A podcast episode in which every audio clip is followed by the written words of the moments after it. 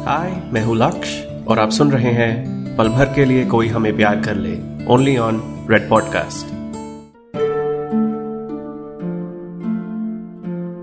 पल भर के लिए कोई हमें प्यार कर ले.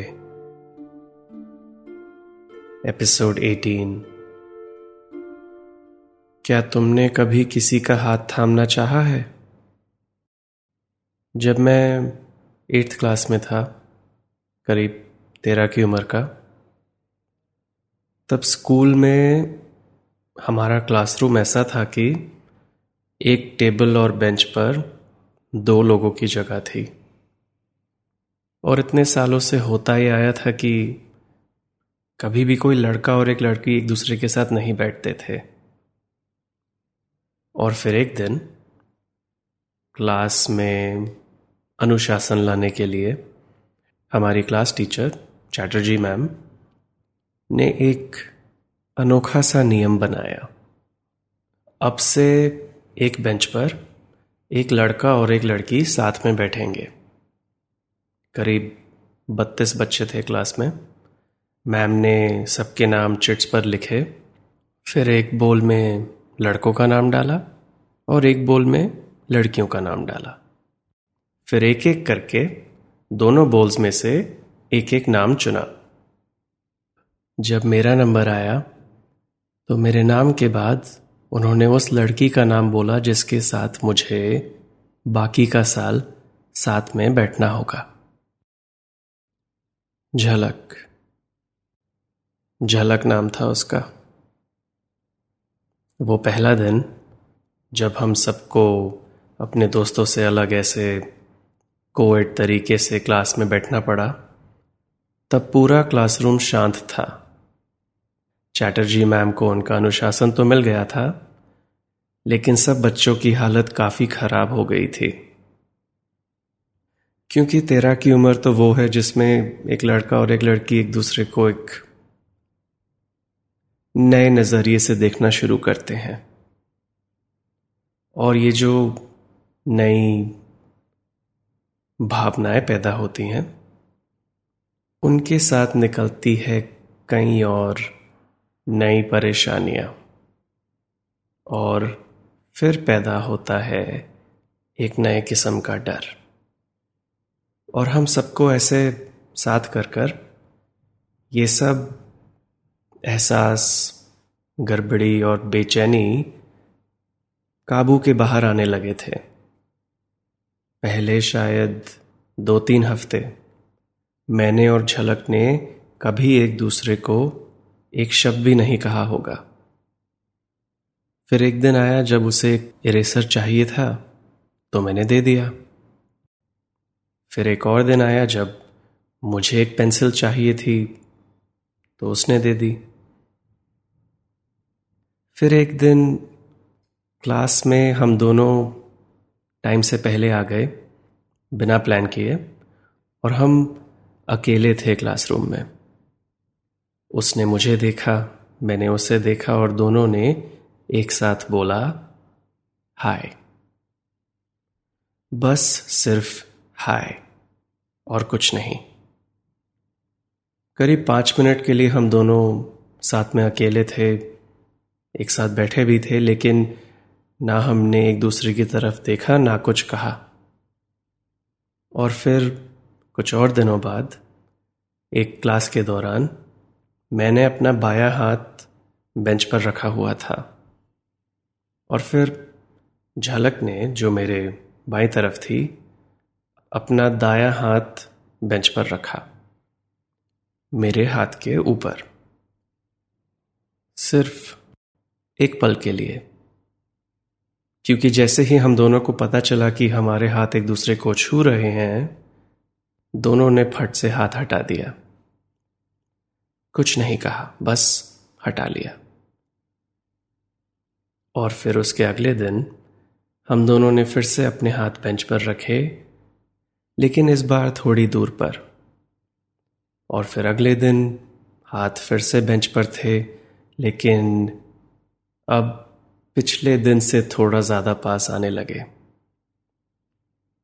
और फिर अगले दिन, फिर अगले दिन, फिर अगले दिन चार दिनों बाद हमारे हाथ इतने करीब थे कि बस छूने जैसे ही।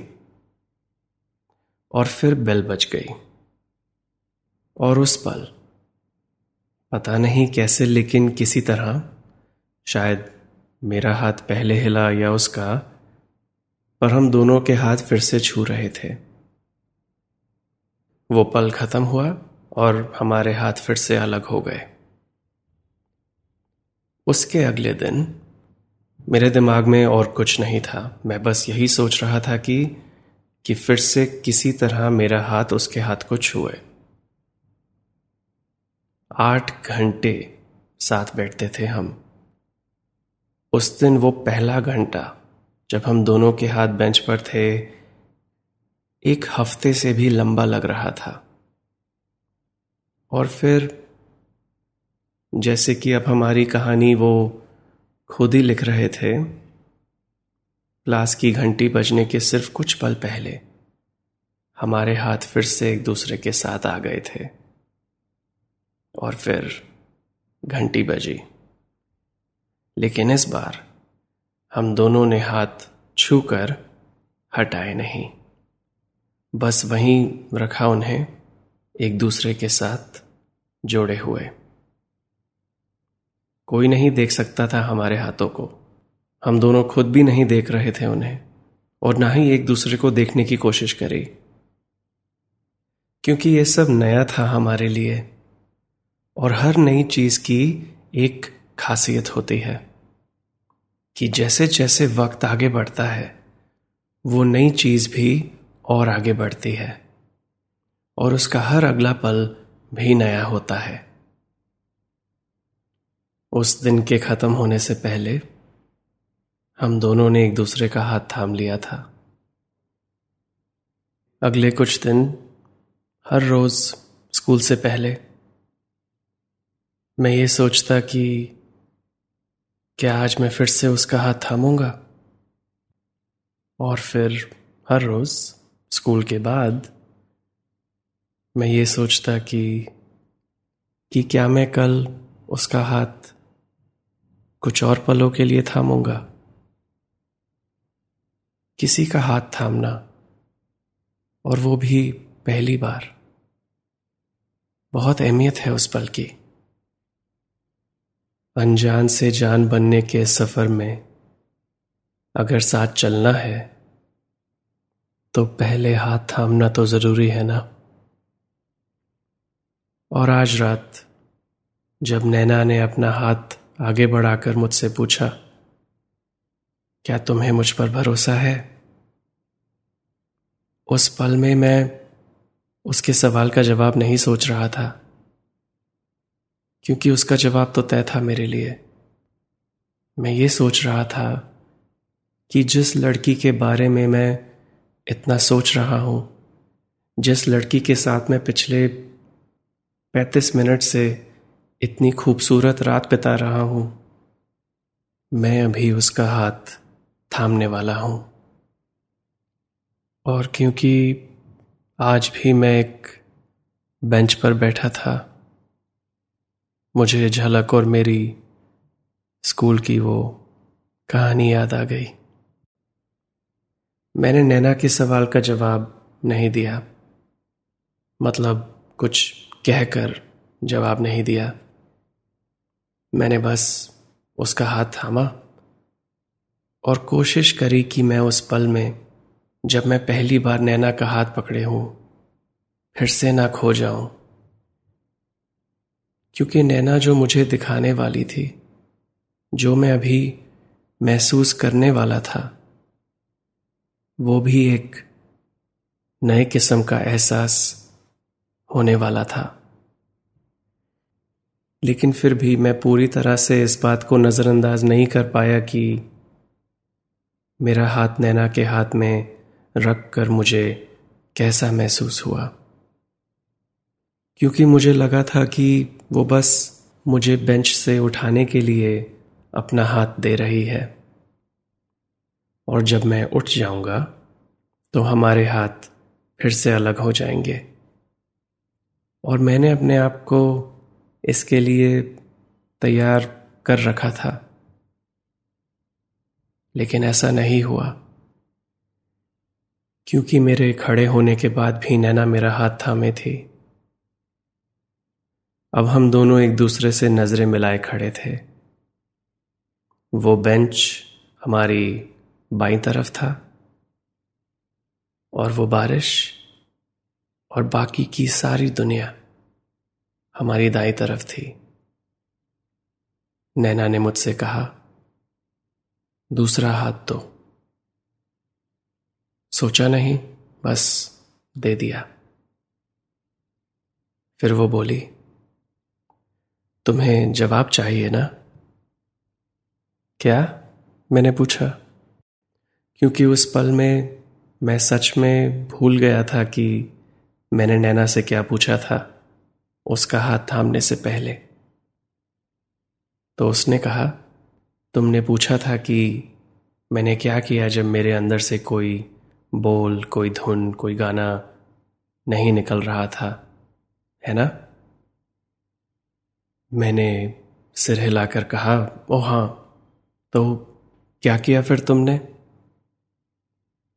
और फिर नैना ने कहा, जो हम दोनों अभी करने वाले हैं।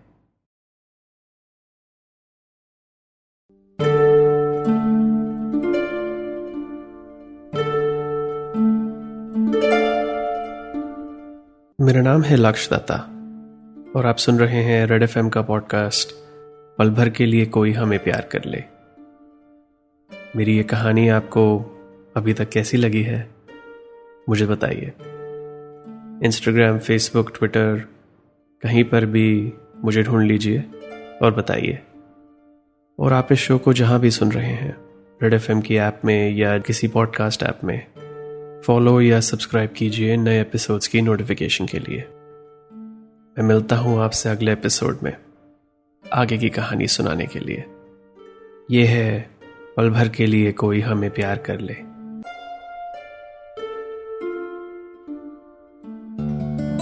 यू आर लिस्निंग टू पल भर के लिए कोई हमें प्यार कर ले ओनली ऑन रेड पॉडकास्ट